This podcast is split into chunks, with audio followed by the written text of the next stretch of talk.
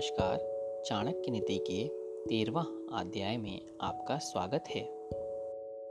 इस धरती पर अन्न, जल और मीठे वचन ये असली रत्न हैं। मूर्खों को लगता है पत्थर के टुकड़े रत्न हैं। क्या किसी को सब सुख प्राप्त हुआ है जिसकी कामना उसने की है? सब कुछ भगवान के हाथ में है, इसलिए हमें संतोष में जीना चाहिए। जब बच्चा माँ के गर्भ में होता है तो यह पाँच बातें तय हो जाती है। कितनी लंबी उम्र होगी, वह क्या करेगा, और कितना धन और ज्ञान अर्जित करेगा, मौत कब होगी। जब युग का अंत हो जाएगा तो मेरू पर्वत डिग जाएगा। जब कल्प का अंत होगा तो सातों समुद्र का पानी विचलित हो जाएगा। लेकिन साधु कभी भी अपने आध्यात्मिक मार्ग से नहीं डिगेगा, जिसके काम करने में कोई व्यवस्था नहीं, उसे कोई सुख नहीं मिल सकता। लोगों के बीच या वन में लोगों के मिलने से उसका हृदय जलता है। और वन में तो कोई सुविधा होती ही नहीं है। जिस प्रकार एक गाय का बछड़ा हज़ारों गाँवों के बीच में अपनी माँ के पीछे चलता है, उसी तरह कर्म आदमी के पीछे चलते हैं। जिस व्यक्ति ने आपको आध्यात्मिक महत्व का एक अक्षर भी पढ़ाया, उसकी पूजा करनी चाहिए, जो ऐसे गुरु का सम्मान नहीं करता।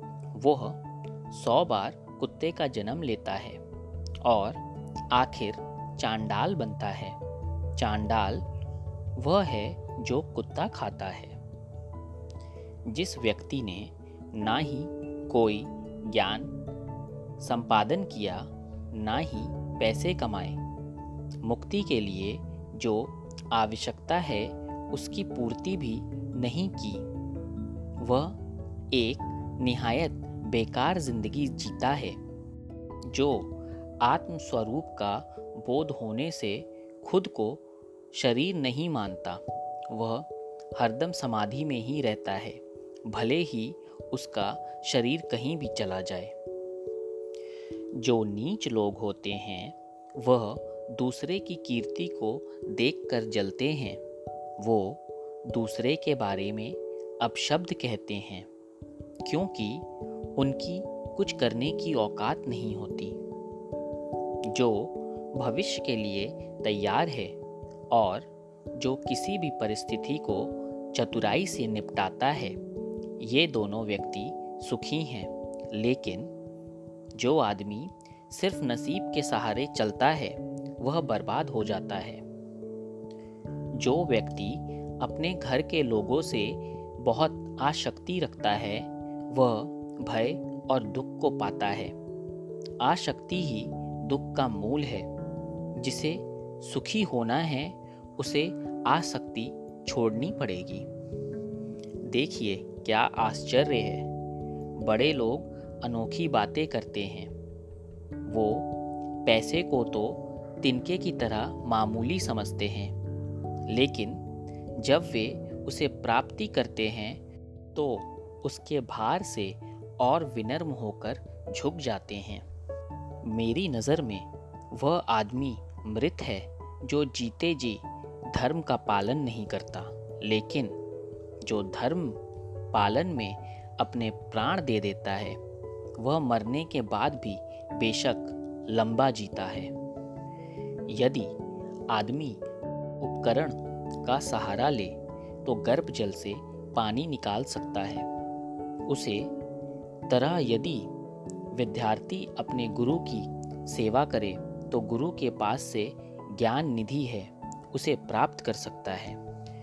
यदि आदमी एक पल के लिए भी जिए तो भी उस पल को वह शुभ कर्म करने में खर्च करे। यदि राजा पुण्यात्मा है तो प्रजा भी वैसी ही होती है। यदि राजा पापी है तो प्रजा भी पापी यदि वह सामान्य है तो प्रजा भी सामान्य। प्रजा के सामने राजा का उदाहरण होता है और वो उसका अनुसरण करते हैं।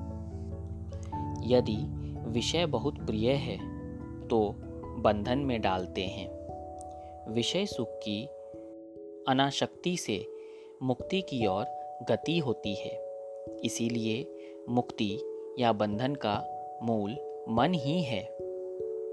यहाँ देवताओं का संत जनों का और पालकों का स्वभाव है कि वे जल्दी प्रसन्न हो जाते हैं। निकट के और दूर के रिश्तेदार तब प्रसन्न होते हैं जब उनका आदर सम्मान किया जाए। उनके नहाने का, खाने का, पीने का प्रबंध किया जाए। पंडित जन जब उन्हें आध्यात्मिक संदेश का मौका दिया जाता है, तब प्रसन्न होते हैं। हम उसके लिए ना पछताएँ जो बीत गया। हम भविष्य की चिंता भी ना करें। विवेक, बुद्धि रखने वाले लोग केवल वर्तमान में जीते हैं। हमें अपने कर्म का फल मिलता है। हमारी बुद्धि पर इसके पहले हमने जो कर्म किया है, उसका निशान है। इसीलिए जो बुद्धिमान लोग हैं, वे सोच विचार कर कर्म करते हैं। चाणक्य नीति के तेरहवें अध्याय की समाप्ति। धन्यवाद।